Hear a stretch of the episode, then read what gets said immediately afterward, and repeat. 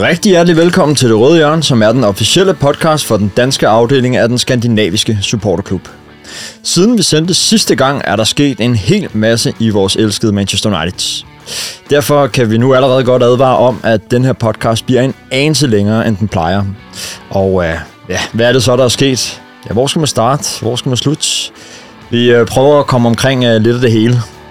Vi begynder med en højaktuel sag med Mason Greenwood, fordi tidligere i dag, onsdag, så kom det ud, at alle sigtelser mod ham er frafaldet. Og ja, hvad betyder det for ham og hans fremtid i klubben? Vi er netop også kommet ud af et transfervindue, der bød på tre nye lejeaftaler i form af Butland, Sabitzer og Weghorst. Vi analyserer og vurderer transfervinduet og de nye tilgange. Siden sidst har vi også spillet os i en finale. Liga Cup-finalen, og flere af vores spillere har virkelig fundet melodien under Erik ten Hag, og her sætter vi i dag øh, Marcus Rashford under lup. Manden, der i de sidste par sæsoner har været en skygge af sig selv, har virkelig fundet formen, hvilket har resulteret i, at han nu for anden gang i træk er blevet månedens spiller i Manchester United. Vi kommer naturligvis heller ikke udenom, at det på mandag er femogtres-årsdagen for München-ulykken, og den får vi selvfølgelig også vendt. Og vi kan afsløre, at en af paneldeltagerne i dag faktisk tager turen til den sydtyske storby, for at mindes og hylde The Busby Babes. Udover alt det vil vi også kigge på vores ungdom, for hvem står på spring til Uniteds første hold? Hvad kan vi forvente af dem, og hvorfor er netop de spillere, vi har udvalgt, spændende at følge? Ja, der skal nok lidt stram styring på i dag, og øh, det skal der, fordi vi har tre ivrige og top-engagerede paneldeltagere med. Og øh, jeg starter med øh, Det Røde Hjørnes fader, Morten Kamper. Velkommen til. Jo, tak. Hvordan er humøret i dag, Morten? Det har det egentlig godt, ja. ja. Glad på, ja, den måde United fremstår. Glad for det. Man har kun grund til at smile. Ja, dejligt. Ja. Godt at høre. Og dejligt at have dig med igen. Så har vi Martin Kok Hogensen, eller måske jeg skal kalde dig Statman Kuke. Mand, der aldrig går ind i en diskussion uden at have de tørre facts på plads. Har du statistikkerne klar i dag? Det har jeg. Det er jo frustrerende at gå ind i diskussioner, hvis ikke man får facts på bordet, så er det jo bare følelser og synsninger. Ja, og det arbejder du ikke med? Jo, selvfølgelig. Nå, okay. Men øh, en gang imellem også lige brug for at få skabt et, et fælles øh, faktabaseret grundlag at drøfte ud fra, ikke? Ja. Ja. Og nu kalder jeg dig jo Statman Kuke. Hvem, hvem er det egentlig refereret til der? Det kan være, at vi lige skal lave den lille service. Det er en... Øh, En, en herre, jeg tror faktisk egentlig, han der står United-fan, men Statman Dave, som jeg umiddelbart har indtryk af, har skabt sig en større profil på, på Twitter og andre platforme som en, en, en dygtig analytiker. Øhm, ja, som, arbejder for M U T V i en periode. Det gjorde han, ja. Så øhm, interessant at følge, hvis, øh, hvis folk ikke følger ham. Mm. Sådan. Og øh, her til sidst, der har vi en øh, debutant med i Det Røde Hjørne. Asbjørn Midjord, velkommen til. Tak. Dejligt at have dig med. Det er en fornøjelse at være. Du har færøske rødder, er det ikke sådan der? Det har jeg nemlig, ja. Sådan. Så jeg ved ikke, om jeg er den første færing i podcasten, hvilket gør mig meget beæret, så. Ja, det ved jeg ikke, Morten. Der er ikke noget færing i dig, vel? Ikke siden går aftes.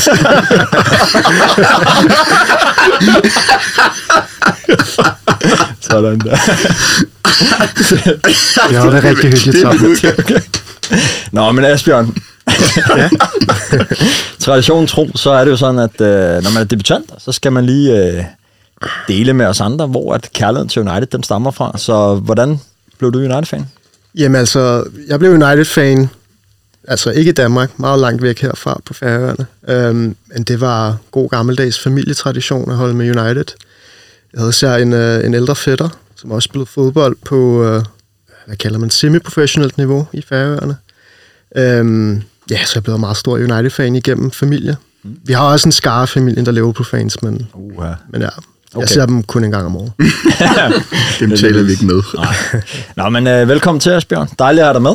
Tak.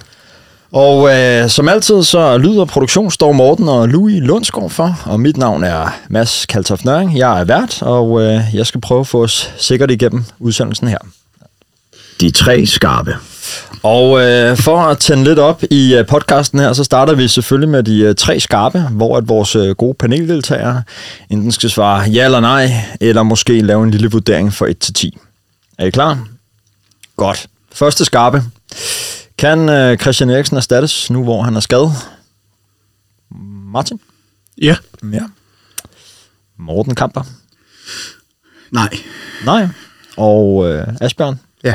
Ja, så øh, to ja'er og en nej. Spændende, den øh, folder vi lige ud lidt senere. På en skala fra et til ti, hvor at ti er bedst og et er værst, hvor tilfreds er I så med Uniteds transfervindue her i januar? Morten. Det må være sådan en mellem sekser, mm. tænker jeg. Et svært vindue. Ja. Asbjørn? Jeg tror faktisk, jeg vil give en rimelig høj karakter under omstændighederne, så måske en otter. En otter? Ja, spændende. Martin? Fuldstændig på linje med Asbjørn. Det har været ekstremt svært forudsætninger, men det kan vi komme tilbage til. Ja, så en otter også. Ja. Mm. Sådan. Og tredje og sidste skarpe. Er Erik ten Hag for dårlig til at rotere på holdet? Asbjørn? Mm. Kan jeg sige måske? Ah, det er jo det, vi kalder okay. fedt spilleri. Så siger jeg nej. Mm. Martin? Nej. Og Morten? Så siger jeg ja. Ja, sådan der. Ikke bare for at være modsat. Men... Nej, nej. Men det er lækkert, og det er, jo, det, er jo, det er jo ikke altid, det sker i de tre skarpe, at i alle tre spørgsmål, at der er uenighed i panelet, så det lover jo godt. Det er jo rart som vært, at man har noget at bygge videre på senere. Så dejligt. Lad os øh, komme i gang.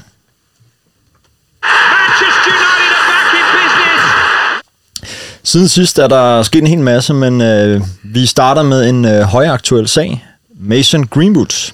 Fordi at øh, i dag, onsdag her, der kom det frem, at alle anklager mod ham er frafaldet, angiveligt fordi anklageren ikke længere finder det, og jeg citerer, realist, at der er en realistisk udsigt til domsfældelse. Øhm, der skulle være kommet nyt, indtil videre ukendt materiale, der betyder, at øh, sagen er droppet. Øh, klubben selv har lige været med et statement om, at nu går man selv i gang med en intern undersøgelse, før man øh, drager nogle konklusioner omkring øh, Greenwoods fremtid. Men det er vel det store spørgsmål. Har Mason Greenwood en, øh, en fremtid i Manchester United?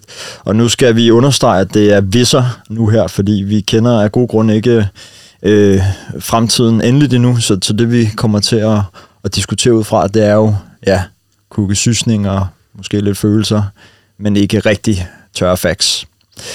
Så, Mason Greenwood, har han en øh, fremtid i Manchester United? Morten?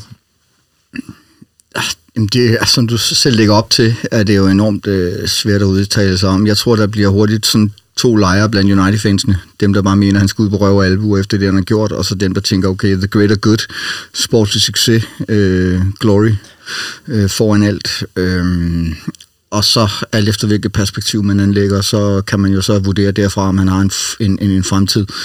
Øh, jeg vil sige, jeg er glad for, at jeg ikke skal sidde og træffe de beslutninger, fordi at, der er meget mere end bare et, et, et, et, et trofæ og et sportsligt hvad hedder det, fokus på det her. Der er også noget som Manchester United som klub, image, øh, forpligtelser over for sponsorer. Øh, for eksempel hele indgangen til kvindeholdet, mm. blandt andet. Øh, jeg, altså, der er rigtig meget i den her sag, som er så svær at udfolde, før man på en anden måde måske får lidt mere at vide omkring, hvad... Hvis, hvis det lader sig gøre, hvad, hvad er der egentlig sket bag de der famøse lukkede døre? Mm. Asbjørn, hvad kunne argumenterne for, og vi mod skal tilbage være? Altså, jeg tænkte faktisk over det tidligere dag, og det fik mig næsten til at tænke på, du ved, Michael Jackson, du ved, situationen, hvor at du retsligt ikke bliver forfulgt, eller du, du bliver ikke dømt for noget. Nu siger United godt nok, at de vil lave en intern undersøgelse. Men det er jo lidt det, når du har en mand, som ikke er dømt juridisk for noget, så er det en meget, meget svær situation at handle ud fra. Også bare, du ved, de har jo haft ham, er det hans nummer, eller er det bare haft ham registreret stadigvæk på holdet? Det viser jo også, at de var bange for at bare smide ham på porten, fordi der vil nok være nogle juridiske implikationer at gøre det. Så jeg tror, at den, den er rigtig svær. Jeg kan godt se, at det går begge veje i virkeligheden. Mm.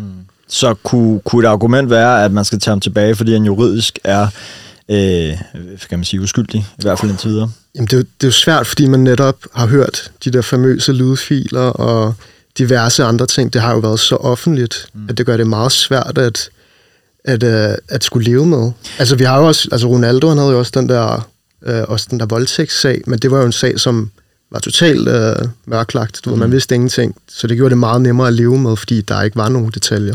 Men gør Manchester United så til dommer over Greenwood, hvis de vælger for eksempel ikke at tage ham ind nu, hvor han juridisk er uskyldig? Jeg tror, de gør sig til dommer over for sig selv. Sådan, sit, eget, sit eget brain, sin egen. Det er nok det, de tænker over i sidste ende. Mm. Kunne omvendt, hvad kunne argumenterne så være for, at man ikke skulle tage ham tilbage?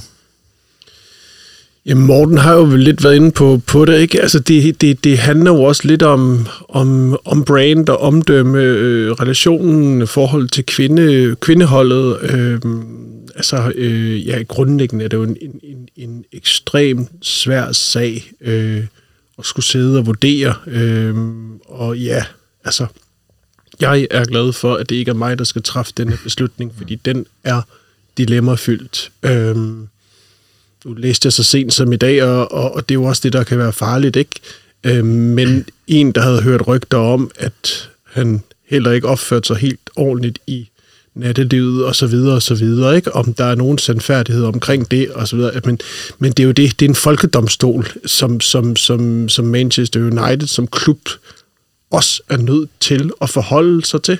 Mm. Øh, og, og hvad vejer tungest? Er det øh, retssamfundet? Mm. Øh, han er ikke dømt, eller er det øh, rygter og folkedomstol, der skal veje tungest? Altså, jeg synes, det er svært diskussion at have, ekstremt svært, fordi jeg tror, synes faktisk ikke helt, jeg ved nok om det, øh, hvis jeg skal være helt ærlig. Men nu har sagen jo kørt et år. Øh, altså, t- tror jeg ikke, Greenwood, kan han godt komme tilbage, sådan rent fysisk og mentalt, til der, hvor han var før?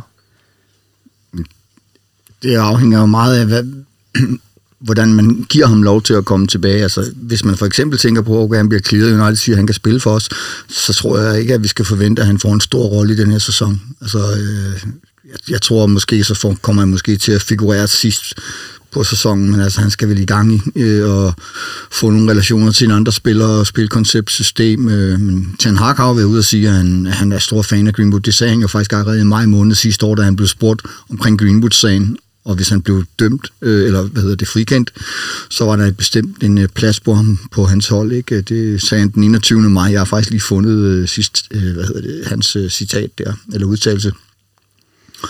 Så, øh, og det, vi snakker jo også om en angriber, der ville potentielt koste omkring en milliard eller mere, ikke? Hvis du skulle hente ham. Så der er jo også store summer for spil for United, og lidt, eller det Asbjørn også siger, der, der er jo også en årsag til, at han bare er suspenderet. Fordi hvis de havde gjort op med det med det samme og sagt, at vi fyrer dig, så kunne han jo retsligt forfølge United efter for, for noget. Ikke? Så, så, mm. så det, det er virkelig, virkelig en svær sag at, at manøvrere i. Så, øh, ja. Kuke? Bare sådan en hurtig take på det. Det er jo langt fra at sammenligne, men, men, men, men lad os antage, at beslutningen for United bliver, som sige, ret, øh, kan man sige, at beslutningen for anklagemyndigheden, eller vurderingen for anklagemyndigheden, det er, at der var ikke noget at komme efter. Eller der var i hvert fald ikke tilstrækkelig bevisførelse. Og så siger man, okay, fint nok, det lytter vi til. Greenwood øh, skal tilbage. Øh, så øh, Sancho, øh, Sanchos situation var jo øh, altså måske et eksempel til for, øh, efterfølgelse. Altså simpelthen at sige, jamen, øh, han skal på en eller anden ophold, og så skal han øh, sluses langt om tilbage, som mentaliteten og fysikken og alle de der ting. Øh, og så øh, tror jeg ikke, vi kommer til at se ham under alle omstændigheder før tidligst øh, i den nye sæson. Det tror jeg jo også vil være det bedste. Ja. Men jeg tror da godt, jeg kan sige på alle Manchester Uniteds fans vegne, at øh, vi glæder os til at følge, følge udviklingen og se, hvor, øh, hvor det ender. Og øh, så kan det være, at vi skal tale endnu mere om det på et andet tidspunkt, når vi, når vi alle sammen er blevet lidt klogere. Øh, som en lille serviceinfo, så kan jeg jo til sidst nævne, at han har spillet et hundrede og toogtyve kampe og scoret treogtredive mål for Manchester United.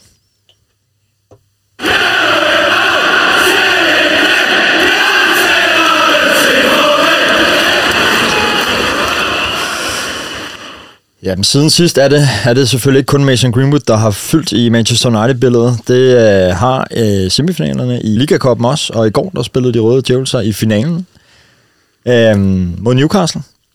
Og øh, hvad betyder det for Manchester United at komme i, i sådan en finale her, Asbjørn? Det betyder rigtig, rigtig meget. Altså, jeg tror nok, eller desværre kan vi nok alle sammen huske, da vi tabte Europa League, og var det F A Cup'en for den, i den samme sæson, hvor vi tabte imod Chelsea i semifinalen og spillede en rædselsfuld kamp. Så du ved, det er lidt ligesom da vi vandt med Zlatan, du ved, det var næsten lige så vigtigt. Jeg føler næsten det er endnu vigtigere nu, mm. men uh, det er selvfølgelig også, fordi jeg er i det lige nu. Mm. Men uh, super vigtigt. Og hvad med projektet Erik ten Hag? Hvad betyder det for, for, for hans uh, ja, projekt i Manchester United, at han nu er i, uh, i den første finale? Jamen, Ten Hag, han ved godt, at han også bliver dømt på, på de titler og trofæer, han, han, han river tilbage til Manchester United. Det er der ingen tvivl om. Øhm, han har også været ude i dag, eller i går i interviewet, sagt, at det betyder ikke noget at komme i en finale, det betyder noget at vinde den. Ikke? Altså, og det er jo lige nøjagtigt den der vindermentalitet, som, som vi så forhåbentlig kan bygge på, hvis og frem United vinder den, øh, den Liga Cup-finale. Altså, det var også øh, det sidste store United-hold, United, eller Manchester United havde under Fergie, det var jo også at de vandt Liga Cup i seks, og det var jo blandt andet Ferdinand og Evra Vidic Rooneys første trofæ med United. Og den følelse, den der vindermentalitet, den der fornemmelse af at, at være succesfuld og løfte noget og få et, få et trofæ, en medalje, det, det er jo den, man på en eller anden måde skal have masseret ind i det der D N A. Mm. Øh, så det er altafgørende, at vi får nogle succesoplevelser for at kunne bygge på det. Øh, for Ten Hag ved alt om at vinde titler i Holland jo, mm. og hvad det kan gøre ved holdet. Ja.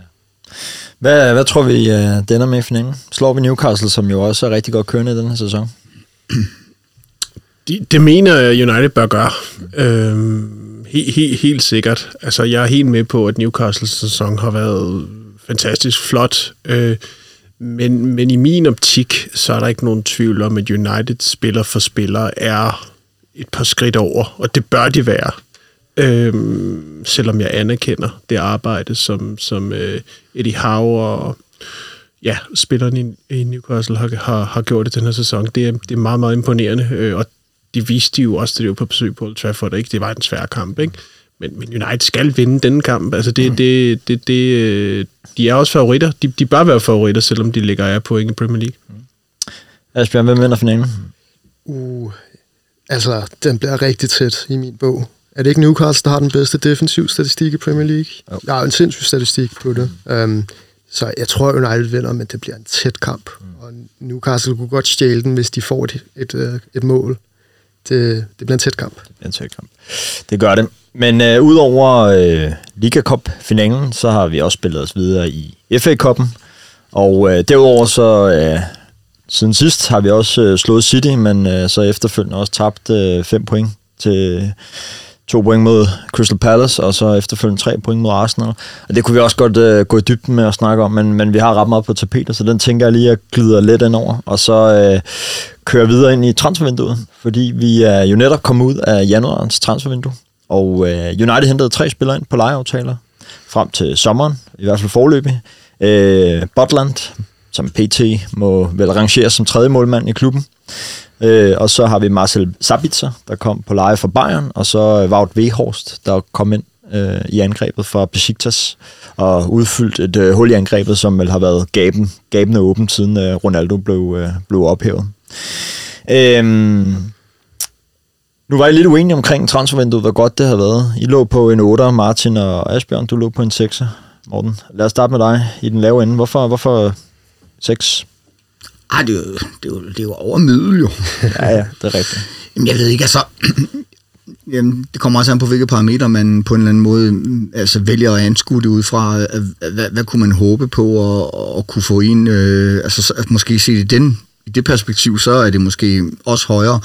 Men omvendt, så tænker jeg også, at... Altså, øh, Botland, ja, han kommer jo til at spille tredje violin, det kan vi allerede sige nu. Det er sådan set en spiller, der bare skal være derfor, hvis en af de andre går i stykker. Øh, Wout Weghorst, spændende spiller, men det er jo, hvis man skal være helt ærlig, jo heller ikke en spiller, der har United-kvalitet. Altså, han scorer nogle mål, hister, pister og sådan noget, men hvis man også ser på kampen i går efter Martial kommer ind, hvor, hvor kæmpe forskel er som nat og dag, og så Sabitzer, som jo har været... Øh, OK i Bayern, øh, men, men øh, det er jo også en løsning, hvor man skal få en mand ind her nu, sådan noget, øh, et eller andet sådan nødløsningsarbejde. Så jeg kan, altså, jo, det er fint nok, der kommer nogle, nogle, nogle spillere ind, som kan, måske kan aflaste, men sådan kvalitetsmæssigt, øh, synes jeg ikke, det er til mere end, end seks. Øh, og det er også låneaftaler, så det virkelig er fint nok, men spændende. Jeg håber, der kommer til at æde mine ord igen, men...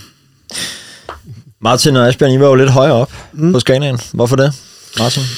Jeg synes, man er nødt til at se det i den kontekst, som, som, som de blev hentet i, øh, og, og de, det mulighedsrum, som øh, den sportslige ledelse faktisk havde i forhold til at hente spillere. Øh, der var jo flere øh, artikler, øh, og sådan set også øh, Mørsok, der var ude at sige, jamen øh, Financial Fair Play har jo Manchester United måske modtaget øh, til andre klubber, Chelsea, øh, respekt for, øh, og derfor øh, var der på baggrund af et, øh, et, et meget stort øh, hvad hedder, forbrug af, af, af midler til køb af spillere for sommeren, øh, øh, ikke grundlag for faktisk at, at kaste yderligere penge. Øh, to, øh, Champions League. Øh, mange Champions League-kvalifikationer har vist sig at gøre ondt på, øh, på, på, på indtægtsfronten. Øh, og det, det gav simpelthen... Øh, altså, der var ikke penge til at købe spillere. Altså, det var, det var sådan set egentlig det, der var signalet. Det var det, der var rammen. Øh, og når man ligesom så tager oven i, at Eriksen så bliver skadet, mm. hvor man bare ja. sådan i sidste øjeblik er nødt til at sige, okay, ham skal vi finde en erstatning for. Tror du, Sabitzer kom ind, fordi Eriksen blev skadet? Havde vi ikke hentet ham, hvis Eriksen ikke var blevet skadet? Nej, nej, det, det slet ikke. Mm. Øh, jeg, jeg er sikker på, at han har været på, på, på bloggen, øh, øh, som... altså i scouting-afdelingen øh, og hos Ten Hag som, som en interessant spiller, øh, men det var ikke en, der var blevet hentet ind, hvis ikke det var på grund af Eriksen. Og så kan man sige, ja, så er det jo reaktivt og ikke proaktivt, men United havde ikke mulighed for at agere proaktivt i det her transfervindue. Og hvis du tager det med, så synes jeg grundlæggende, man kan sige, at det virker fornuftigt. Øh, I øvrigt, så, så, så øh, synes jeg, at den sportslige ledelse skal have kæmpe cadeau i forhold til Hans Sabitzer. Altså, hvor jeg bare sidder og tænker på, det der, det var aldrig sket under Woodward. Altså, så har du hentet en, en, en eller anden øh, afdanket øh, spiller med, med store øh, stjerner på skulderen, som, som man ikke troede et døjt på kunne levere noget som helst, men måske solgte nogle trøjer. Mm. I stedet henter du en Sabitzer, som øh, baseret på, hvad han har leveret i Red Bull Salzburg, til del til Bayern München, passer som fod i en hose ind i et Ten Hag-system. Ja, og det næste spørgsmål, jeg godt kunne ja. tænke mig at, at stille. Hvordan, hvordan ser I, at sådan en spiller som Sabitzer øh, og Weghorst for den sags skyld passer ind i Ten Hags filosofi?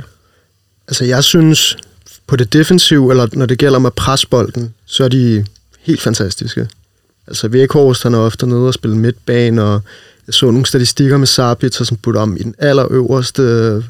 procentdel af sådan i, jeg tror det var i, det må have været i Bundesligaen, i forhold til taklinger, og så det var defensivt, er de totalt Erik ten Hag-spillere. Mm. Sabitzer er en anden type spiller, når det kommer til det offensive, for han ikke er den. Han er ikke, man kan jo ikke erstatte Eriksen på det punkt, i hvert fald ikke med Sabitzer. Mm. Men defensivt er de helt perfekte, tror jeg. Mm. Morten? Ja, vi får en langt bedre tovejsspiller i Sabitzer. Altså, ja, Eriksen har gjort det godt. Han har, han har haft nogle fantastiske assists. Jeg synes også, han har fadet omkring tres minutter i vores kampe, hvor man kan se, at han har været træt. Mm. Hans tilbageløb, specielt mod, øh, mod Manchester City, synes jeg, det var tydeligt, at øh, han ikke havde kræfterne til at lave det, det hårde defensive arbejde også. Og der får man altså en, en spiller ind i Sabitzer, der har nogle helt andre ben, mm. som kan arbejde hårdt begge, begge veje. Øh. Og så vil jeg godt lige touche det, du også sagde, Martin. Jeg er meget enig. Hvis man, hvis man kigger på transfervinduet, kvaliteten af spillerne, vil jeg sådan set holde fast i, i mit seks, fordi ja, men jeg synes, den sportslige ledelse skal have noget kredit for, at de, de, de stepper op og, og har en plan øh, så ret sent i vinduet, øh, og, og, og det synes jeg er meget øh, betryggende at vide, at det virker som om, at der bliver taget nogle, nogle fornuftige fodboldmæssige beslutninger nu, øh, og forhåbentlig også fremadrettet. Tror I, de her nye signings her, har din fremtid i Manchester United efter sommerferien, eller tror I simpelthen, man har hentet mænd her nu, fordi det var det, man har brug for, og så til sommer, så skipper man dem videre for at hente nyt ind? Det, det er simpelthen for tidligt at vurdere, øhm, men når det så er sagt, altså nu, nu, nu for eksempel Sabitzer kom ind på ren lån, der var ikke nogen købsoption. Øhm, det ved jeg ikke, om man, hvad man skal ligge i. Måske det var, fordi det var for sent på... på på vinduet til, at Bayern Manchester United kunne blive enige om en, en, en eventuel købspris.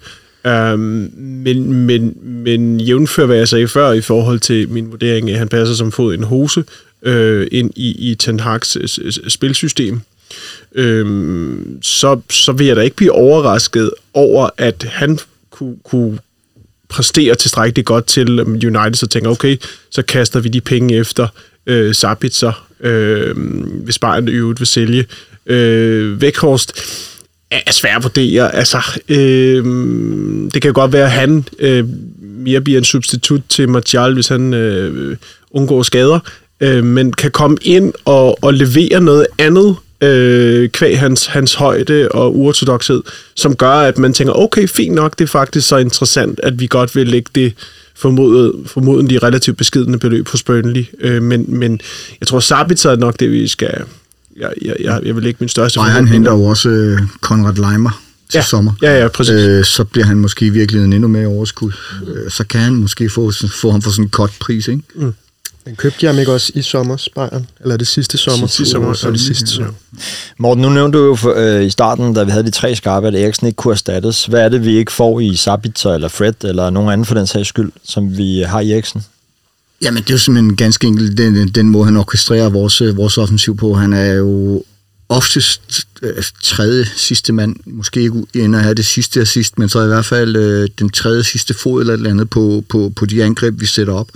Og så virker det også bare som om, at han, han hundrede procent bare forstår hans rolle i holdet. Øh, øh, så på den måde, der har Eriksen været enormt god, han har faktisk været langt bedre, end jeg havde troet, og han spillede langt mere, end jeg måske i virkeligheden også havde forventet. Øhm, altså hans, øh, hans spil, kløgtighed, altså han holder hele tiden bolden i gang, øh, vælger at træffe ni ud af ti den rigtige beslutning, når han har bolden. Øh, så man kan sige, men man er også afhængig af, at, at man har cover for Eriksen, mm. for jeg synes, han også så lidt træt ud, og har set lidt træt ud hen over den sidste måneds tid. Mm. Øh, men det er klart, at hans øh, offensive inputs og, og, og, og hans betydning for, for vores offensive spil, det har været rigtig, rigtig flot, og det kan vi jo ikke erstatte med Sabitzer, eller det, det vil overraske mig, hvis han gjorde. Emne nummer et.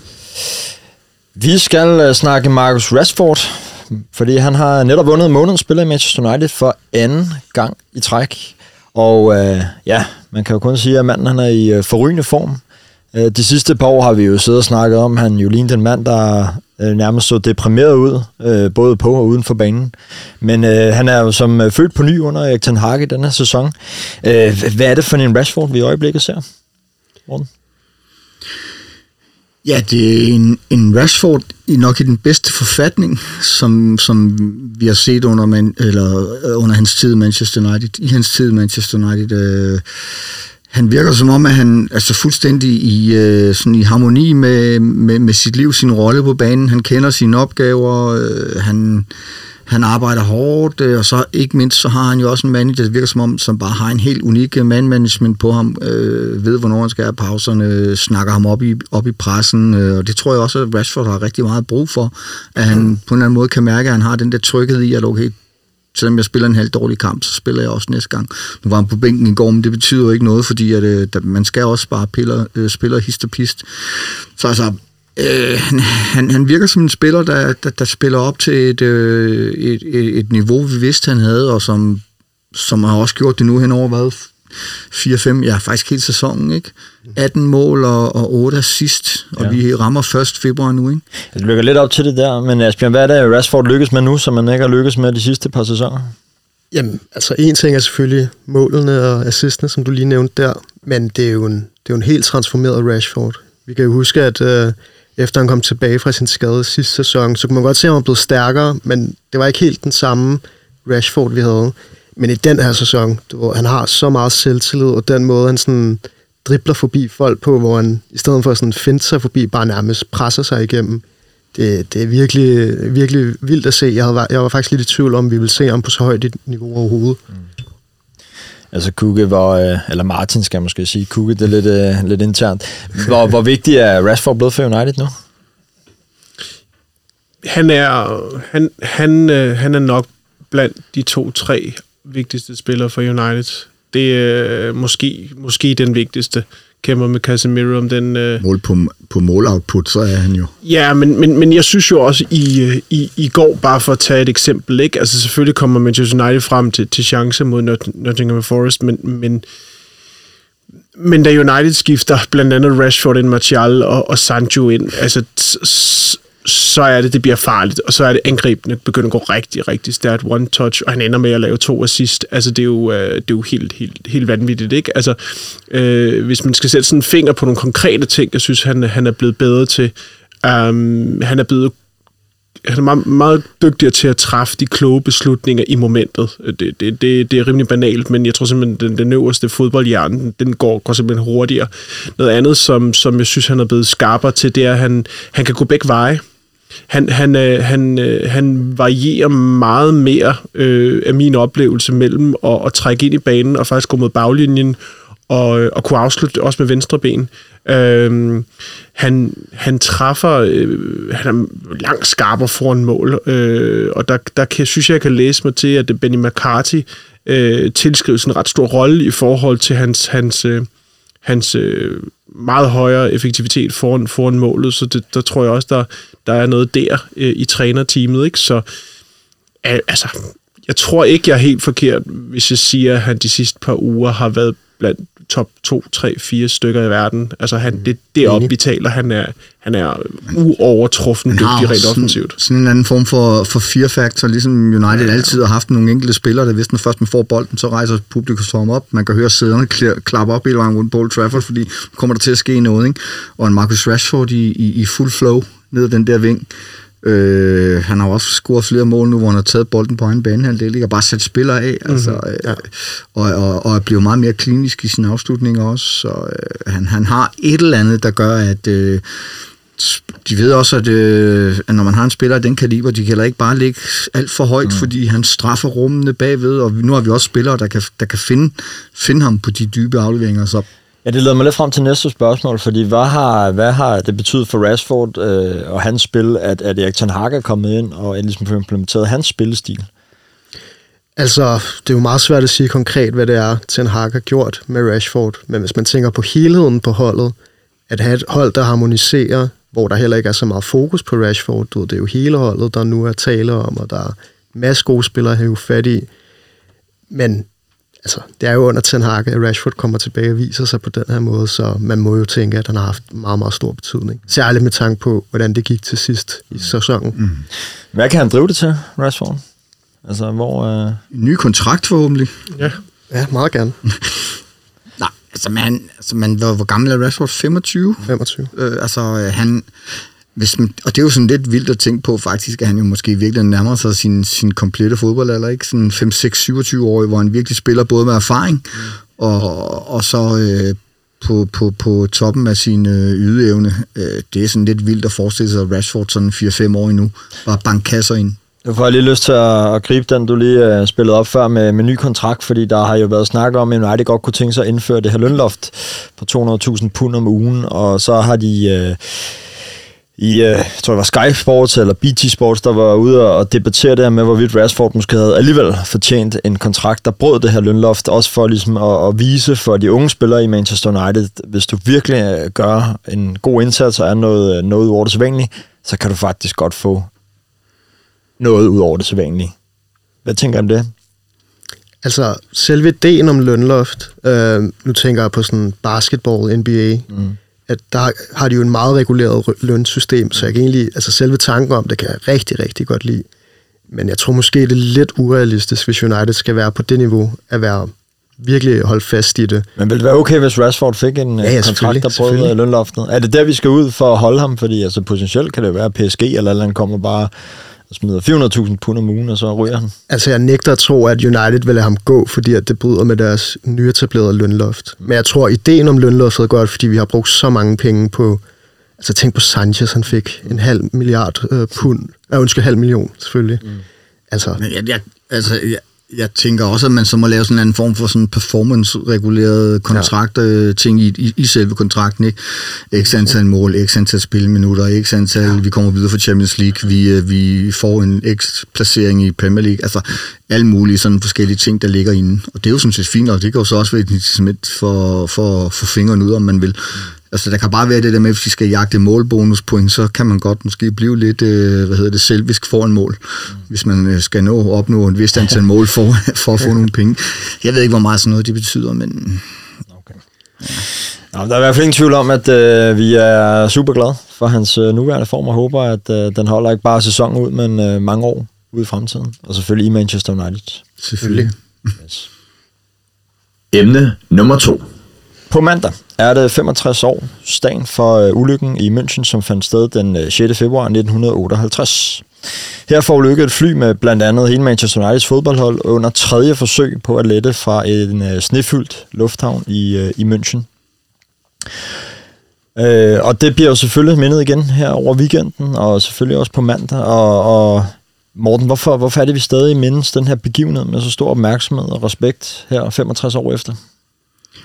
Jamen, først og fremmest så er det jo sådan en skelsættende dag i, i Manchester Uniteds historie. Øh, det var den dag, hvor Manchester United gik for at være et lokalt engelsk fodboldhold, til at være et globalt fodboldhold, øh, til at blive i en periode hele Englands fodboldhold, til også at være et fodboldhold, hvor alle klubber ville låne spillere, mere eller mindre, og Real Madrid tilbyde spillere på, på, på lån, og altså... Det var så stor en, en, en skilsættende oplevelse, at, at, at United blev, blev fuldstændig bare verdensberømt på så stor en tragedie hen over natten.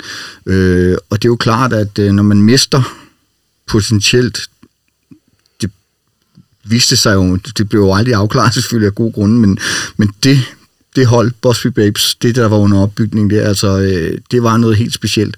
Og øh, Real Madrid vandt jo Europacuppen for mesterhold fem år i træk. Det er jeg ikke sikker på, at de havde gjort i samme periode, hvis Manchester United ikke var røget ned med det fly. Altså øh, fortællingerne om spillernes kvalitet og, og hvad hedder det, individuelle... Øh, Øh, ja, altså kvalitet og, og holdet som helhed, øh, hjemme, hjemme, hvad hedder det, øh, lavede spillere, skulle jeg til at sige, ikke? Unge spillere, så, og det var jo det der sådan på en eller anden måde D N A, som Manchester United øh, senere også er blevet kendt for. Er, er du god nok, er du gammel nok? Det Matt Busby øh, på en eller anden måde øh, fik syet sammen. Og så hele det der med, at de vandt Europacuppen ti år efter, og det var Busbys hellige gral. Altså, der er så meget sådan historier forbundet med den her øh, ulykke, og sådan hele mytologien omkring det. Øh, og igen halvtreds år efter. Ja, øh, også det, ikke? Altså, øh, præcis på, på samme dag. Øh, så, så, så der var virkelig sådan nogle, øh, nogle helt øh, vanvittige øh, historier forbundet med det her, og så... Jeg tror også bare, det er rigtig vigtigt at tænke på, at der var masser af folk den dag, der offrede en masse, og hvis liv fuldstændig ændrede sig fra, fra, fra, fra det ene til det andet. Altså, Bobby Charltons bror sagde jo, at det var den dag, han mistede sit smil. Mm. Altså, Bobby Charlton var en mærkemand efter, efter den ulykke, meget naturligt, ikke? Øh, målmanden Harry Gregg, der fuldstændig uselvisk bare gik ind og, og redde holdkammerater og medpassagerer ud af... af flyet, øh, med, uden tanke på, på, på egen, øh, egen far. Matt Busby, der lå øh, på München, i, i hospitalet på München, og fik the last rites tre gange, ikke? Og, og bad Jimmy Murphy om at keep the red flag flying high. Det gør han så ikke, og øh, Duncan Edwards, der, der, der, der døde, øh, hvad hedder det, hvad var det, femten dage efter, øh, øh, efter ulykken, så... Altså, der, der er bare så mange historier i det, og jeg vil anbefale, hvis man skal blive klog på Manchester United, historien, sådan også mytologien omkring United, så skal man dykke ned i München, for det, det, det, det er der, hvor en klub på en eller anden måde fik en identitet og en, ja, og, og, og noget D N A, som, som, som vi stadigvæk lever på den dag i dag. Vi vender lige tilbage til dig igen senere, ja. Morten, fordi du skal jo faktisk derned i weekenden. Ja, og, og ja, præcis. Men uh, Martin, jeg kunne godt tænke mig at spørge dig, hvorfor er det vigtigt at vide noget om München-ulykken i dag, hvis man uh, enten er fan eller spiller i Manchester United? Jamen det skal man, fordi, uh, Morten har været inde på mange af dem, det er jo fordi, at, at det er fuldstændig skelsættende for, for hvor klubben er i dag. Uh, og det er det på, på, på flere måder. Uh, det Det, det, det har jo skabt hele historien, været med til at skabe hele historien om, hvor vigtig øh, akademiet er. Øh, Morten var lidt inde på det, men, men i, øh, i, halvtredserne op mod otteoghalvtreds, hvor ulykken sker, der vinder Manchester United altså mesterskabet tre gange med, øh, med et relativt ung hold, øh, blandt andet ledt af Do- Duncan Edwards, som vel var toogtyve eller sådan noget, den dur, da han, øh, da han omkommer i ulykken. Øh, og og øh, det er jo så med til også at katapultere øh, Manchester United som, som klub, øh, dens popularitet. Og så det element med, at øh, du har spillere og Matt Busby, der overlever og bliver en del af det nye hold, der jo kun syv år efter ulykken igen vinder mesterskabet i, i femogtres. Så igen i syvogtres, selvfølgelig et helt andet hold, øh, The Holy Trinity, hvor i øvrigt Bobby Charlton, der jo overlevede, var en af dem, var med til det, med Matt Busby som, som træner eller manager, og vinder øh, Europacupen for mesterhold i, i otteogtres igen med Matt Busby. Så der er jo et eller andet, at på trods af ulykken, hvor hele det her fantastiske hold øh, mere eller mindre omkom, med nogle få undtagelser, forsøger eller lykkes med at rejse sig selv som en fugl fønix. Øhm, ja, og som jeg nævnte, hele den der øh, akademifortælling om, hvor vigtigt det er. Så det er jo både øh, koblingen til akademiet, som jo stadig fylder enormt meget Manchester United, og, og det globale, det populære element, som, som, som, som jo, jo, jo kan henføres i, stadig, altså i stort træk til det der. Og når du så kommer til Old Trafford, så er det jo også noget, man, man, man bliver mindet om. Du kan ikke undgå det. Der er jo uret i, i, med dato og klokkeslæt, øh, øh, Munich øh, Tunnel m- med spillerne og alle de der ting, der ikke. Så jo, altså, det, er jo, det er jo en historie, man også bliver mindet om. Du kan undgå at blive mindet om. Øh, og det er jo, der er jo historier i, i, i blade, magasiner og nyhedsmedier omkring det, ikke? Så det er, jo, det er jo også noget, hvis man skal være sådan lidt, også lidt, lidt, lidt, lidt hård, som, øh, som klubben malker øh, i, i sit brand og kommercialiserer på, ikke? Øh, men som fan, der, der er det vigtigt, det, som del af identiteten, og har været formende for klubben, som den er i dag. Mm.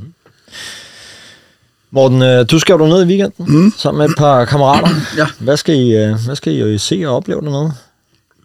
Udover at I selvfølgelig Jamen, skal ud og have nogle vejsbier og sådan noget. Ja, ja. ja.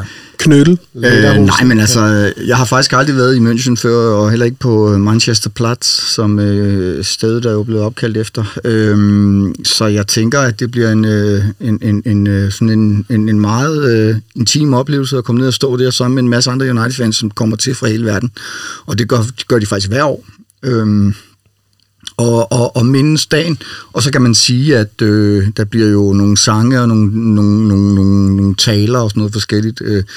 og så det der med sådan, okay, men hvordan kan du på en eller anden måde gå ned, du har aldrig set spillerne spille eller sådan noget, men det er jo, det er jo netop derfor, at jeg synes, det er vigtigt, fordi vi starter alle sammen et eller andet sted som United-fans, men når man møder gamle United-fans i England, taler med nogle gamle folk på popperne, der har set Duncan Edwards spille, der så øh, de andre spillere, som var sådan talentfulde øh, ud over alt, øh, hvad der tidligere havde været kendt, så får man også følelsen af, at de her øh, spillere og, og, og den her øh, klub var på mig med noget helt specielt. Og det er det der også med, at, at sådan et uopfyldt talent, som, som på en eller anden måde jo, jo så bare bliver, bliver, bliver stoppet lige inden, at, at, at, at de når deres peak. De har vundet mesterskabet to år i træk, ja, øh, inden at de, øh, de, de rammer München, ikke? Og, øh, og, og, og var på vej til at skulle spille semifinale, ikke? Øh, i Europacupen havde slået Arsenal fem fire, en legendarisk kamp på Highbury, den sidste kamp, øh, de spillede i England. Så, så, så det er på en eller anden måde en, en forståelse for klubben også, og så er jeg meget enig med Martin, det der med, at United har også haft tendens til at, at malke øh, München, og der var jo også stor kritik af, hvordan man blandt andet øh, handlede, behandlede nogle af spillerne, som, ald- som aldrig kom til at spille fodbold igen. Blandt andet, hvad hedder han, Jackie Blanchflower, der blev fodboldinvalid, og øh, altså, klubben øh, ville jo ikke betale ham noget overhovedet, og han fik øh, tilbud om at arbejde i, øh, i hvad hedder det, Martin Edwards, Louis Edwards kødfirma. Øh, bare, hvad var det, et halvt år efter München, ikke? Øh, fordi der var ingenting. De boede i en, manche, i en lejlighed, som Manchester United ejede, ikke? Som de blev sat ud af. Øh, og det, det, er sådan noget, det er sådan nogle ting, man kommer til også at, at, at, at læse, når man læser bøgerne og, og de forskellige ting.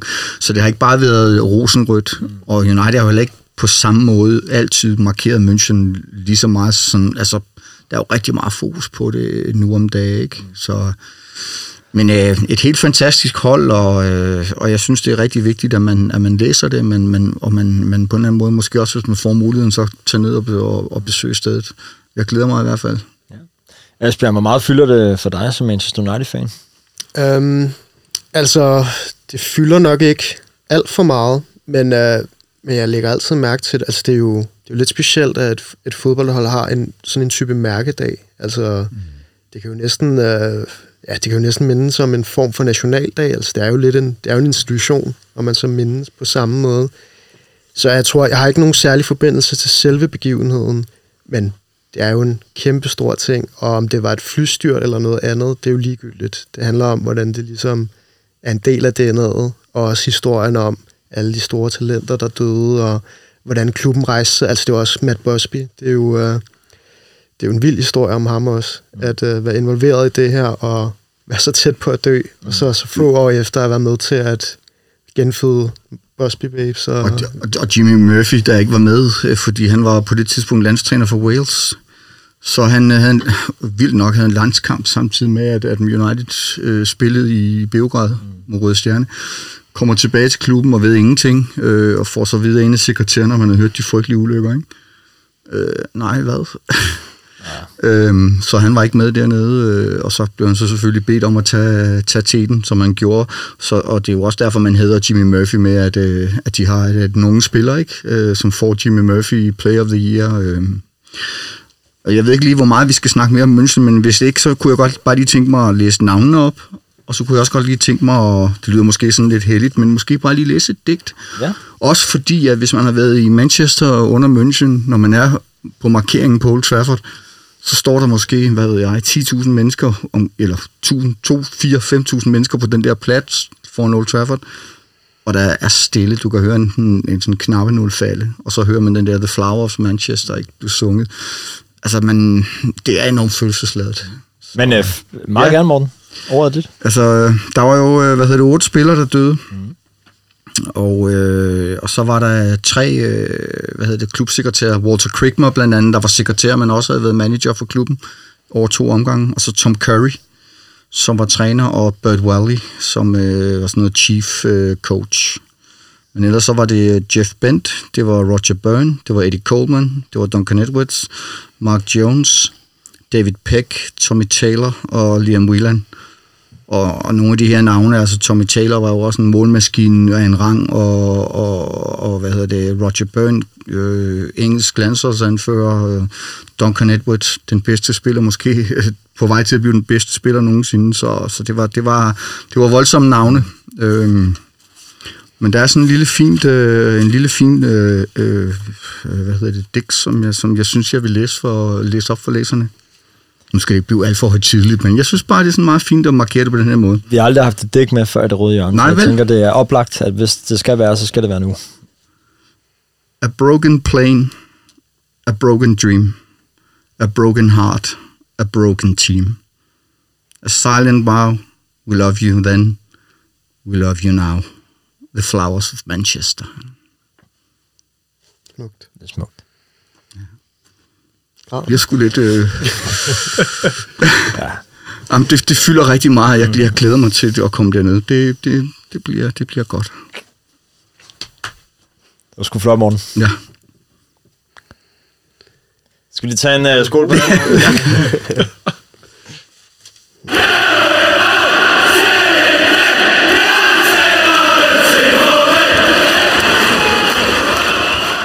Emne nummer tre. Jamen, det er måske meget passende oven på, øh, på den her smukke afslutning på München-emnet, at vi nu tager lidt fat på, øh, på ungdommen, fordi det er det, det skal handle om nu. Inden vi optager de her podcasts, så er det ikke nogen hemmelighed, at, øh, at jeg lige tager en sludder med paneldeltagerne og hører, hvad jeg synes, I, der kunne være spændende at snakke om. Og øh, her har I været ret enige om, at øh, det at kigge på vores akademi og vores ungdom, det kunne være, det kunne være vigtigt og spændende at sætte, øh, sætte lidt under lup. Så det vi egentlig skal kigge på, det er jo, hvem uh, kunne potentielt være den næste ungdomsspiller, der slår igennem på førsteholdet, og uh, tilføjer flere kapitler til Uniteds lange historie om, uh, om, om ungdommen i klubben, der ligesom uh, slår igennem på førsteholdet. I har jo hver især skulle vælge to spillere, som I godt kunne forestille jer, at øh, der kunne komme ind og spille en rolle på førsteholdet. Og øh, Asbjørn, jeg tænker, vi starter med dig. Ja. Du har, øh, du har et par spillere med på noteblokken der, kan jeg se. Ja, øhm, jeg tror bare, at jeg vil starte ud med at sige, at det er jo meget spændende også i forhold til, at Ten Hag har overtaget rollen, du ved, på reserveholdet. Så det er jo også det, der gør det meget spændende at se, hvem han... Mm.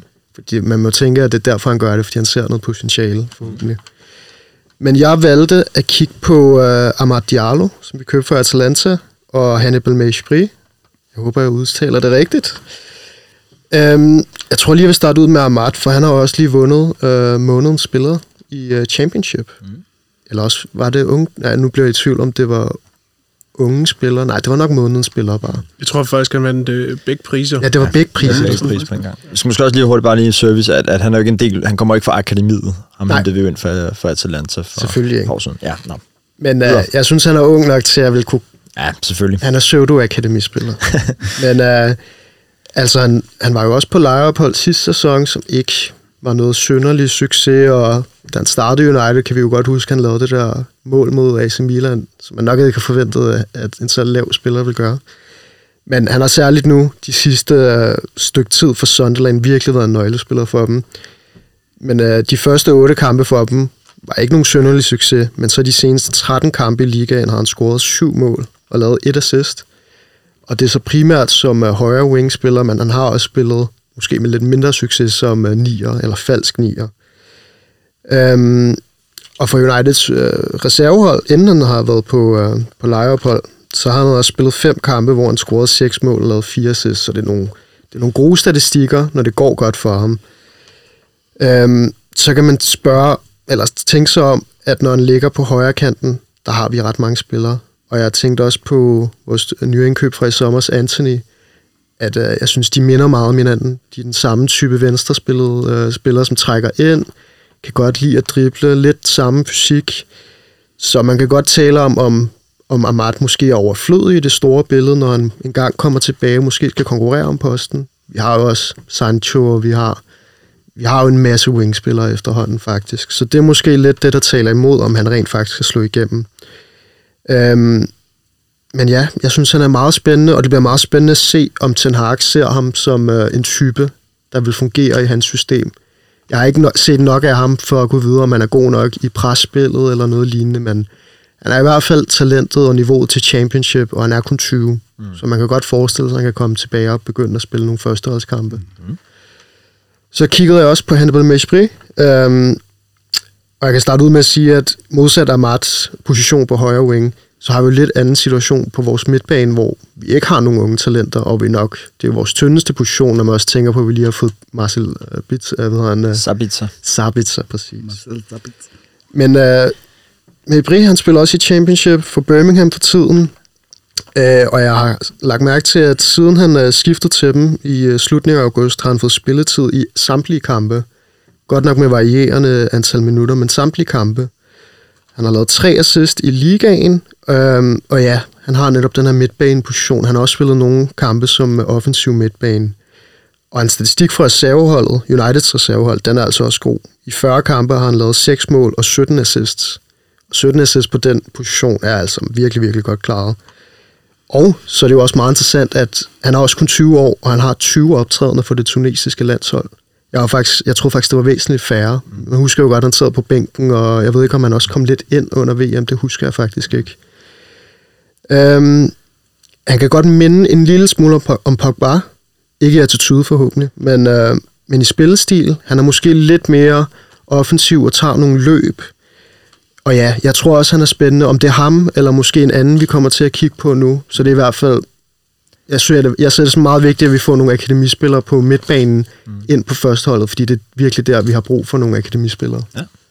Morten, du har en lille kommentar. Ja, men til jeg tænker, i hvert fald i forhold til Mejbri og Amad, så var det helt afgørende for deres udvikling. De kom ud og fik nogle, øh, nogle hvad hedder det, minutter i en professionel liga, som ikke var reserverne, fordi øh, deres tal taler det tydelige sprog. De er simpelthen for gode. De bliver simpelthen ikke matchet nok i, i, i reserveligaen, og det er jo selvfølgelig også derfor, de bliver sendt ud på lån, øh, for at få lidt hår på brystet, og alt handler om udvikling. Selv David Beckham var på lån, ikke, i Preston, inden han slog igennem i United, så altså det handler om at få dem ud og få nogle, øh, få nogle erfaringer mm. og, og gøre sig noget, øh, noget hårdt arbejde.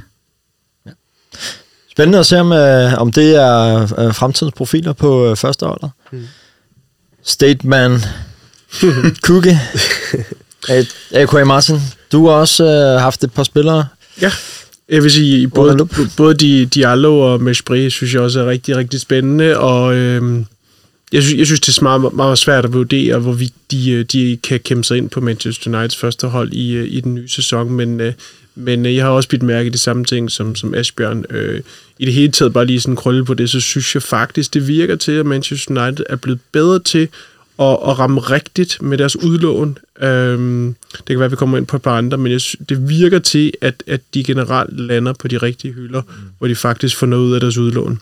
Øh, men, men, men, men jeg har valgt en anderledes. Øh, jeg har valgt, kan man sige, lidt yngre og måske lidt længere væk fra, fra startopstillingen, i hvert fald med den ene, men den anden øh, er, er, er en, jeg tror kan blive sådan det næste øh, helt store. Uh, og det tror jeg også, hvad hedder det, Ten Hag tænker. Uh, han er i hvert fald tit i truppen. Uh, måske det skyldes et par skader, men med Kobbie Mainoo uh, er, er, er for mig at se, uh, apropos midtbanen, som Asbjørn var inde på, er for mig at se en spiller, som må være rigtig lovende. Og alene det, han har fået nogle kampe, uh, blandt andet uh, mod, mod, uh, mod Reading, uh, i en alder kun sytten år, foretrukket frem for Iqbal og Charles Savage, sidstnævnte er jo lige blevet, blevet udlånt, er for mig et meget, meget kraftigt signal om, at, at han ser en hel stjerne i, særlig stjerne i ham. Øh, som sagt, kun sytten år, øh, local øh, fra, øh, fra Stockport. Øh, lidt en tovejsspiller, kan både spille midt-midt, defensiv midt, offensiv midt. Øh, bliver beskrevet som en spiller, som kvæg sin alder er enormt moden. Øh, jeg mener... Han, jeg mener, jeg kunne huske øh, en statistik, der viser, at han ikke lavede en fejlaflevering, der blev skiftet ud mod Reading, og tror, han var involveret i sådan femogtyve aktioner, eller sådan noget, den dur. Øh, og så kan man sige, ja, det var måske relativt simple afleveringer, men det viser noget med en, en modenhed. Øh, øh, og så er han, øh, og i øvrigt også på... på øh, på ungdomslandsholdet fra England, dem har Manchester United faktisk ikke særlig mange af, hvis du, du screener det igennem, hvilket er øh, både interessant, men måske også lidt bekymrende, selvom øh, både U atten-reserverne har klaret sig relativt bedre her de sidste par år. Øh, men, men, men ham øh, ser helt sikkert en, en, en stor stjerne i. Øh, han bliver beskrevet som at have en ekstremt stærk øh, mentalitet. Øh, leverer altid gode præstationer til træning. Øh, Ikke særligt uh, her kommer jeg-agtig type. Uh, det synes jeg lover godt uh, i forhold til uh, en række andre spillere, uh, uden at, at nævne navn, og har jo lige fået en uh, profkontrakt, og så været med Manchester United siden han var ni år gammel. Det kan jeg sgu meget godt lide. Mm. Uh, yes. Må, må jeg ikke også, altså, i forhold til Kobbie Mainoo, han virker også som sådan en, en, en moderne midtbanespiller, i svøb i hvert fald. Mm. Når man ser ham på bolden, han er enormt stærk teknisk, og laver faktisk sådan nogle...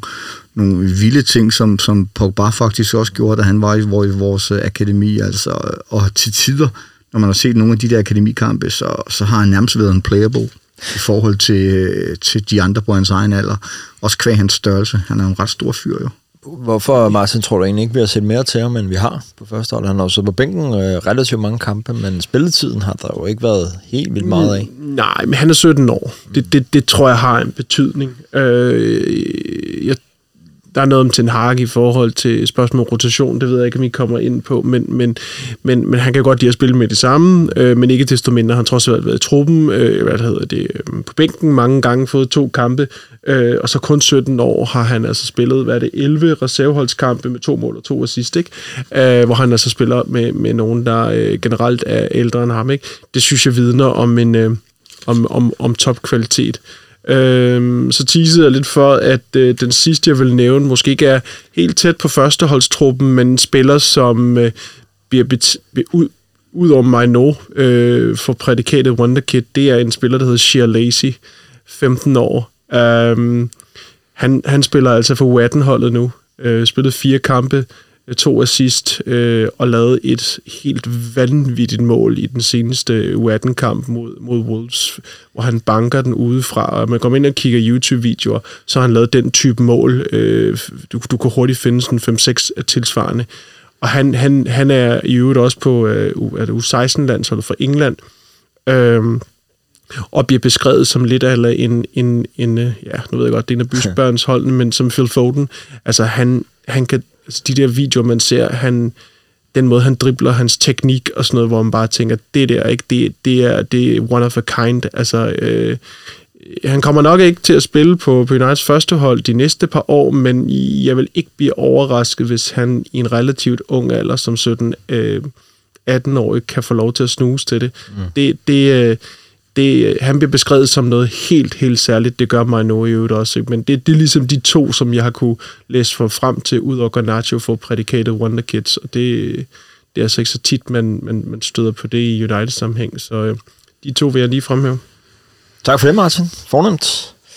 Og øh, Morten Kamper, du har også øh, to spillere med. Ja, altså vi blev bedt om måske sådan at lave nogle overvejelser omkring nogle spillere, man sådan kunne, kunne, øh, kunne kigge på. Og jeg synes, det er så meget interessant, hvis man så fremhæver Zidane Iqbal, øh, som jo var med på turen. Mm. Øh, hvad hedder det? Til... Øh, hvor var det, vi var? Det var helt Australien. Australien, ja. Og faktisk spillede nogle, nogle fremragende kampe, og så jo enormt dygtig ud på bolden. Øh, han er ikke blevet lånt ud. Han øh, modsat Mainoo har så heller ikke kommet på bænken øh, rigtigt, og har, øh, ja, han fik sin debut, men det var i en af de der Europa League-kampe, hvor, hvor, hvor, hvor man måske kunne sige, ja, okay, fair nok. Øh, så det er lidt overraskende, at han faktisk øh, virker, som om han så har røget bag Mainoo i, i, i, i rangordnen, fordi Mainoo var jo ikke med på turen til Australien. Så der er sket et eller andet der, øh, men ja, når jeg synes, hver gang man ser Zidane Iqbal spille, så har han bare øh, øh, noget helt specielt over sig, øh, og jeg er lidt overrasket over, at han ikke fik, øh, fik, fik et udlån, fordi han virker også for god til at, at, at spille for reserverne. Han er øh, en rigtig god tovejsspiller. Jeg synes, han imponerede mig stort øh, med hans boldbehandling under, øh, under turen til Australien. Og det var jo mod relativt gode hold, vi så ham. Var det Crystal Palace? Øh, var det Liverpool? Øh, Villa spillede han vel også mod, ikke? Øh, hvor jeg tænkte, okay... Øh, så han er i hvert fald absolut også en, man, man, man burde kigge ind i og, og overveje, hvad man, hvad, man, hvad man vil med ham. Øh, og jeg ved ikke, hvor gammel er han? tyve? nitten eller tyve, ja, lige der omkring, ikke? Så, fordi alt igen er, er, jo, er, jo, er jo udvikling. Altså, de bliver simpelthen nødt til at spille nogle kampe på et rimelig kompetitivt niveau for også at udvikle sig og mærke noget modgang. Så det var sådan lidt interessant, fordi Charlie Savage, som jeg også var med på turen, han er jo netop lige blevet, blevet lånt ud, som du sagde, Martin. Så, men Zidane Iqbal, det virker som om, at der er en, en to-tre spændende unge midtbanespillere, øh, som kan, med tiden måske kan, kan, kan blive squadplayers, men det er også et fint nåløje. Det må man sige. Øh, og der var også Shola Shortire, øh, som, som jo også er udlånt. Men den anden, jeg faktisk ville, godt også bare lige ville nævne, det var Charlie McNeil, ja, som jo var i øh, første United. Så var han til City og scorede rigtig mange mål der, og så røg han tilbage til United igen, fordi at, det var hans klub i Manchester åbenbart. Men han er jo en rigtig målmaskine, øh, og jeg tænker, at var det Newport, han var blevet udlånt til, ikke, så vidt jeg husker, øh, at han skal også ned og få nogle kampe, og hvad, ligger, hvad var det, de lå i League One? League Two, ikke? League Two, ja. Og, ja, undskyld, ja, League Two, ja. Øh, og det, det er jo sådan et hundeslagsmål. Øh, der kan han komme til Salford City og spille mod dem og sådan noget, ikke? Hvor vi også har Ethan Galbraith udlånt. Altså, så det, det er der, hvor han får noget hår på brystet, og på en eller anden måde måske kan score nogle mål hist og pist. Øh, for noget af det, jeg også rigtig godt kunne tænke mig, det var, at vi kunne få en, en hjemmeavlet angriber af højeste, øh, hvad hedder det, kaliber. Nu, nu ved jeg godt, vi har snakket Greenwood tidligere, men vi ved ikke, hvad der sker med ham. Men det er længe siden, at, at, at akademiet har... Jo, der var Rashford. Men ellers har vi jo været ret gode til at i, sådan, gennem historien få angriber op. Whiteside, Mark Hughes med mere, ikke? Ja. Så øh, unge spillere, men under andet så er alt det afgørende for deres udvikling, det er jo, at de kommer ud og får nogle kampe og bliver, bliver matchet på et niveau, der, der, der, der, der, der gør dem godt. Ja. De må da ikke overmatches. Hvis I nu øh, skulle give et bud på, hvem af de her seks spillere, I lige har snakket om, der er, der er tættest på førsteholdet, øh, eller i hvert fald tættest på at få et gennembrud på førsteholdet, hvem, hvem tænker I så, det er? Øhm, altså det må jo, nu er det jo lidt indlyst, fordi Mainoo har fået spilletid, men han virker også meget moden, og jeg tror også, det er det, Ten Hag lægger meget vægt på.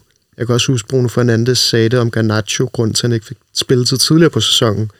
det var fordi, at han ikke havde den rigtige mentalitet. Så Manu virker til at være den spiller i hvert fald, som har den bedste mentalitet. Ja. Martin, er du enig i det?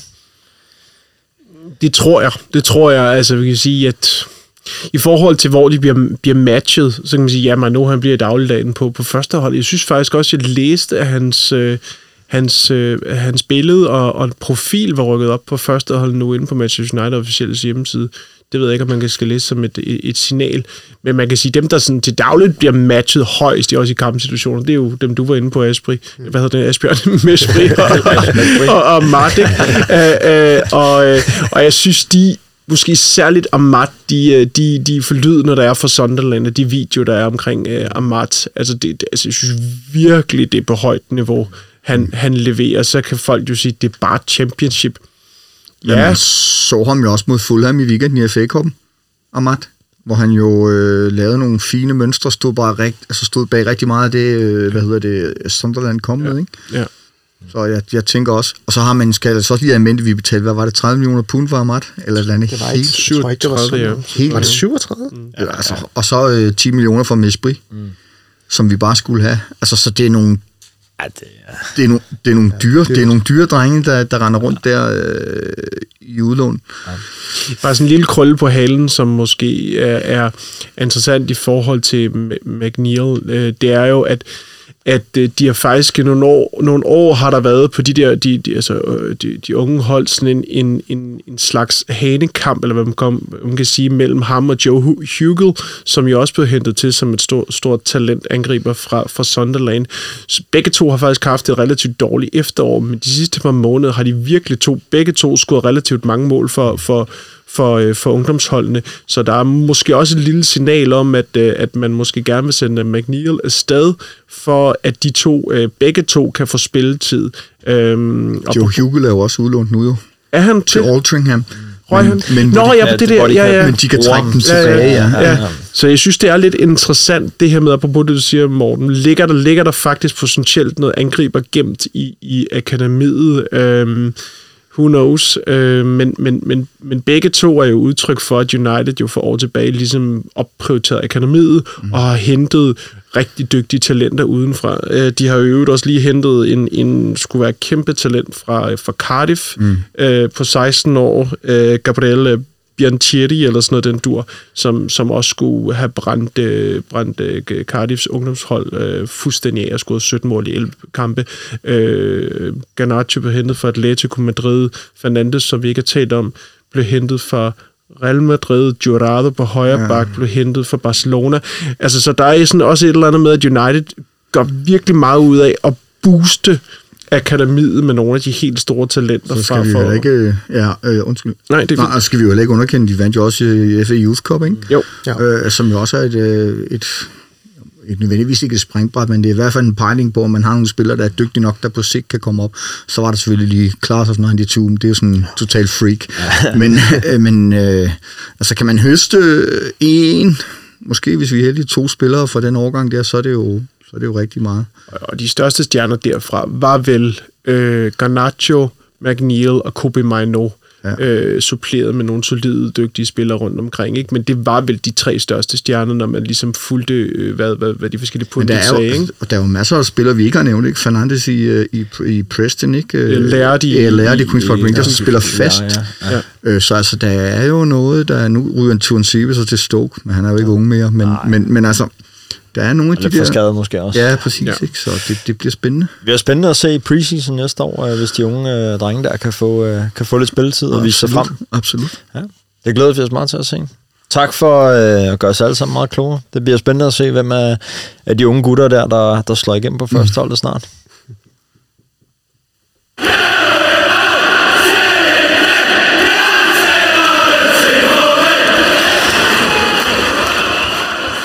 Vi skal øh, kigge lidt ind i februar måned nu, fordi der venter øh, nogle øh, særdeles interessante kampe. Vi øh, skal blandt andet møde Barcelona to gange i øh, Europa League. Vi har Liga Cup-finalen, som vi har vendt, og så har vi øh, fire Premier League-kampe. To mod Leeds, og en mod Palace, og en mod Leicester. Hvis vi øh, deler det lidt op, så kan vi starte med Barcelona. Hvad, hvad er det for en kampe, der venter os der, Asbjørn? Altså, Barcelona er jo... du, det er jo det stærkeste hold, vi kunne have trukket i Europa League. Jeg tror, nogle nogle folk var måske lidt skuffet over, at vi skulle møde dem så tidligt. Jeg, jeg, jeg glæder mig sindssygt meget. Ja. Det var, jeg håbede også, at vi ville trække dem. Hvad er det, du glæder dig til? Jamen, jeg glæder mig til at se, hvordan vi spiller mod så godt hold. Også i det format, når det er udebane, hjemmebane. Øhm, og igen, jeg tror også, det handler meget om at bygge selvtillid, både nu og fremadrettet. Mm. Og hvis vi kan slå Barcelona... Ja, Barcelona måske ikke det hold, de var for nogle få år siden, det de havde Messi, men det er stadigvæk førerholdet i La Liga, og de har nogle sindssyge spillere, så hvis vi kan slå dem ud, det tror jeg virkelig vil, øh, vil fortælle meget om, hvor, igen, hvor langt vi er kommet på så kort tid. Ja. Og Kuke, med den øh, form Manchester United er i øjeblikket, der, der, der er det vel ikke urealistisk, at vi slår øh, Barcelona? Nej, det er det ikke. Selvfølgelig er det ikke. Men, øh, men, men der er noget, der siger mig, at, at, at Barcelona, det hold, de var i foråret, som vil røge ud af Champions League, eller efteråret, der røge ud af Champions League, og det hold, de er nu, er lidt to øh, forskellige sider af sagen.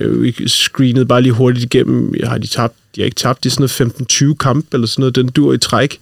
Øh, og når man lige kigger på holdkortet og husker tilbage, hvem de var faktisk, var de hentet, Så, så, så sidder jeg snit og tænker, okay, det der, det er et, et stærkt hold, og at de ikke er i Champions League endnu, det, det er sådan lidt, ja, de blev slået ud, ikke? Men de, jeg har, jeg har en eller anden fornemmelse af, at det er et Barcelona-hold på vej frem, øh, øh, med, med, med sådan en, en, en unge kæmpe talenter i Pedri og Gavi og Balde og Ansu Fati og hvad de ellers hedder, og suppleret med, med, med nogle spillere, som United ret godt kunne tænke sig, blandt andet en Frankie de Jong.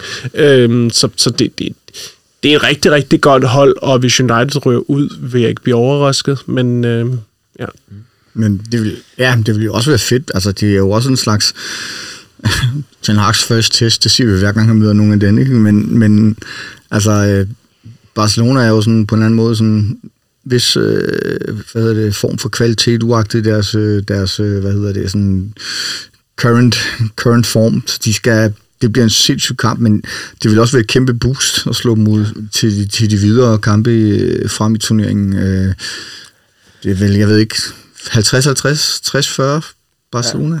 Men uh, lad mig sætte den lidt på spidsen og så spørge direkte, hvem uh, hvem går videre, United eller Barcelona? United har rigtig, rigtig, rigtig, rigtig mange kampe. Så øh, jeg, jeg, jeg tror, Barcelona er en lille favorit. Ja. Asbjørn? Jeg, jeg er nok modvilligt enig, men jeg håber, vi, altså jeg kan godt huske sidste gang, vi tabte til dem, så jeg vil rigtig, rigtig, rigtig gerne slå dem. Ja, og Martin?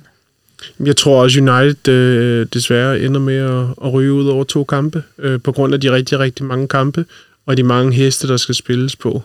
Uh, og... Øh, Jeg tror ikke, Uniteds truppe er bred nok til det. Mm.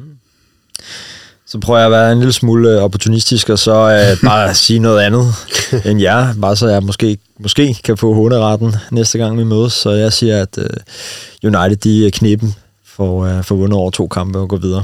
Det bliver spændende at se, om der får ret. Udover det, så har vi øh, ja, fire kampe i Premier League. To mod Leeds, en mod Palace og øh, en mod Leicester. Det er tolv point. Det burde vel være tolv point, eller hvad? Er det... Øh, er det, er det... Tre af dem er jo på hjemmebane, kan man sige, så øh, det, det burde vel i hvert fald være ni, og så Leeds ude. Ved man aldrig rigtig helt, hvor man har. De havde også jo ja. øh, af, et, af et godt, sundt hjerte, så øh, ja, den forfatning Leeds er i, dem skal vi slå, men, men igen, vi har rigtig, rigtig mange kampe, ikke? Og vi spiller hver tredje dag, eller fjerde dag, øh, så... Og igen, det, du snakker om det der med, at han var god nok til at, at, at, at ryge Luro ud i truppen, skulle til at sige. Ja, er det, er det et fejlelement i det her øh, tætte program, vi er det, i lige nu? Er I bange for, at vi simpelthen begynder at brænde ud allerede nu? Nej, men jeg tænker, at vi sidder også og snakker om, at vi er enormt afhængige af en Rashford, ikke?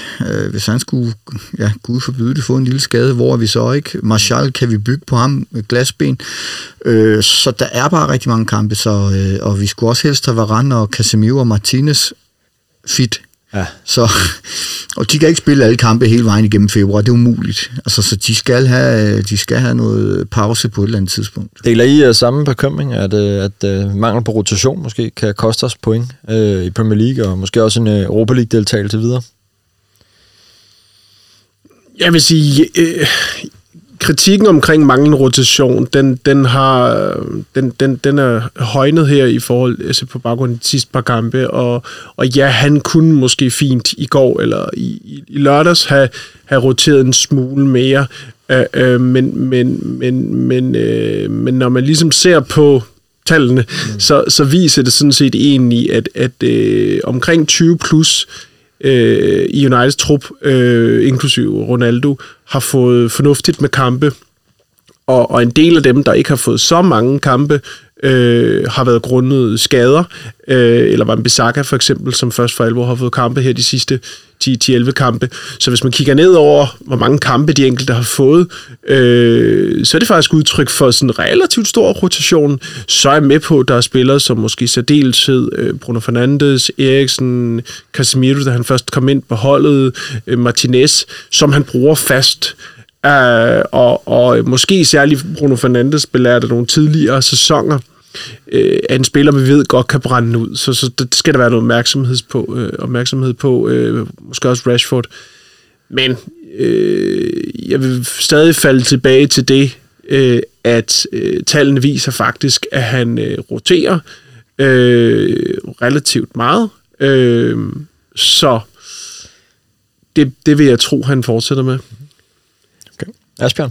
Jeg tror også, opfattelse af, at ikke roterer meget, er også baseret på, at United ikke har en særlig bred trup. Men der er jo nogle positioner, for eksempel i forsvaret, særligt efter V M, har de jo skiftet rigtig, rigtig meget mm. rundt, og Shaw har jo sågar, sågar også været centerforsvar. Så jeg tror lidt, at jeg tror, jeg, jeg, altså, jeg tror, han roterer tilpas. Mm. Du ved, man kan er selvfølgelig bange for, at nogen brænder ud, men jeg ser ingen tegn på, at nogen er ved at brænde ud. Jeg synes, alle ser ud til at være i tip-top form. Men, og... men det, er jo, det er jo også det, der er sådan ret interessant, fordi rotation for rotationens skyld, fordi spillerne vil jo helst spille kamp, ja, ja, det siger han også selv, men jeg, altså, øh, det handler vel også om på en eller anden måde at, at bibeholde og opbygge noget momentum. Nu har vi sidst spillet, tabte vi Tarsen, og så har vi vundet tre træk. Nu skal man bygge på det. Sidst vi tabte en kamp, det var til Villa ude, så vandt vi et ti træk. Altså, kan man vinde ti træk nu, ikke? Så er det et træk, ja. Så er du lige pludselig godt på vej, ikke?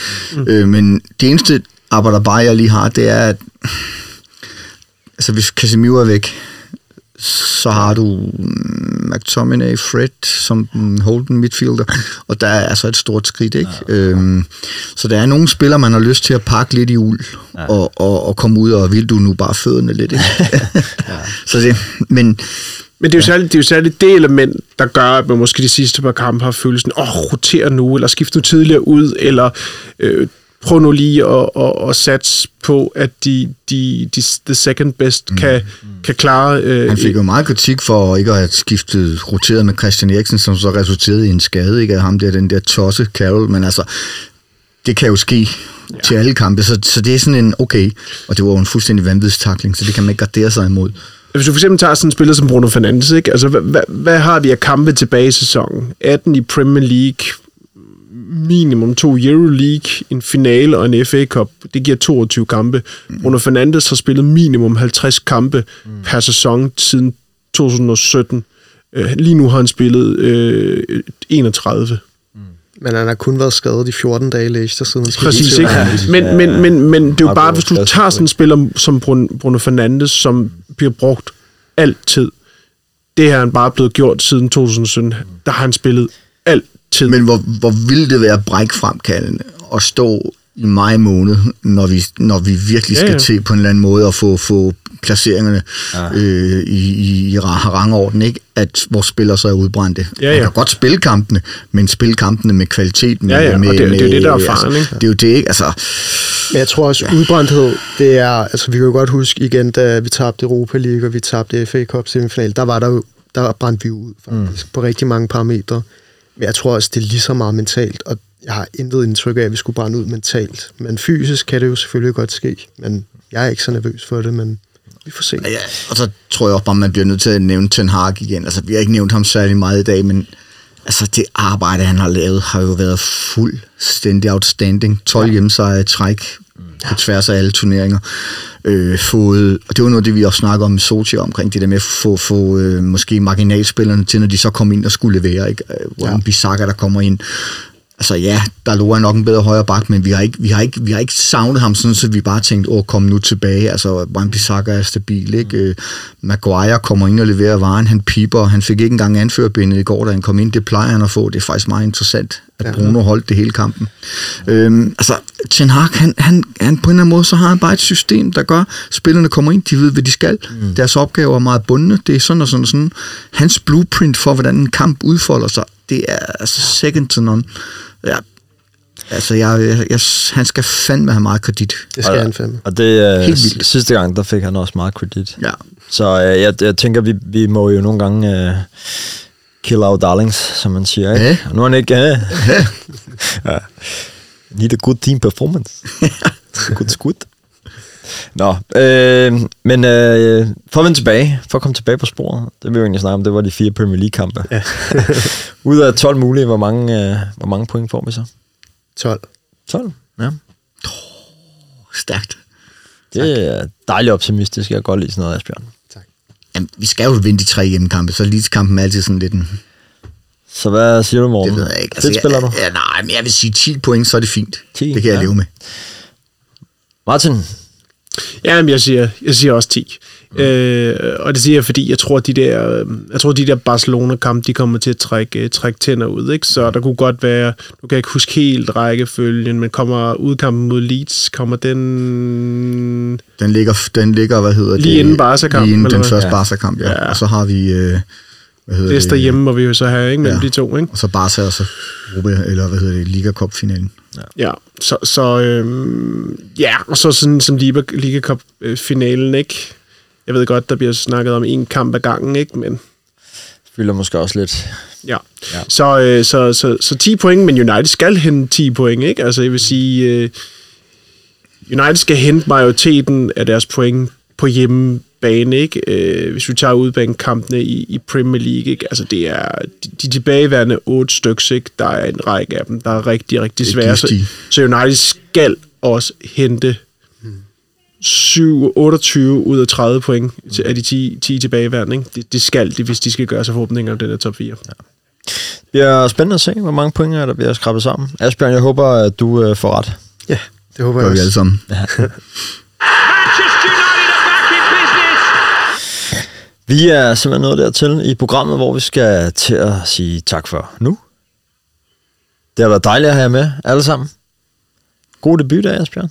Ja. Eller Asbri, som... Øh... Asbri. Asbri.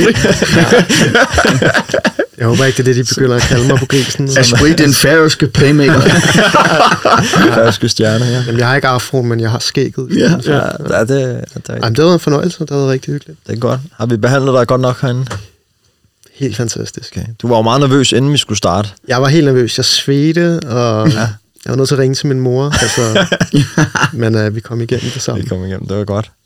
Og Statman Kuke, A K A Martin, Kok Hohensen. Dejligt at have dig tilbage. Godt, jeg måtte være her. Det er altid godt at snakke med en, der, der, der har sit på det tørre. Ja. Det vil jeg sgu ikke op, ja. And that's a fact. That's a fact. Som den fede spanske tjener jo sagde. Var der, var der så mange facts i dag, eller? Nej, det var der ret beset ikke. Nej. Dejligt at have dig med, Martin, og jeg håber, du har lyst til at være med en anden god gang også. Selvfølgelig. Og så øhm, digteren Morten Kamper. Ja. Tak for nu. Filosofen. Filosofen. Ja, selv tak. Det var smukt. Ja, jeg synes, det var passende. Jeg tror aldrig nogensinde i det røde jeres historie, der har været så... Øhm, emotionel stemning, som nej, der var. Det var bare lige sådan lidt. Det er jo også, det er også dejligt, ja, vi kan det. Det var skønt. Det, det, det må man sige. Dejligt. Tak for bidraget. Dejligt at have dig med. Selv tak. Og øh, jamen, så vil jeg da også takke af, og så øh, afrunde med øh, den øh, sædvanlige svater med at øh, sige, at I også derude er meget velkomne til at give feedback og komme med konstruktive kommentarer på vores podcast, opslag på vores Facebook eller Instagram-side Det Røde Hjørne. Husk også, at vi rigtig gerne vil inddrage jeres lytterspørgsmål i podcasten, så skulle du sidde ind med noget, du gerne vil have, at vi skal debattere, så skriv ligeledes i kommentarfeltet på Facebook, når vi reklamerer med en kommende podcast. Fortæl også rigtig gerne jeres gode United-venner eller veninder om vores podcast, det vil vi blive så glade for.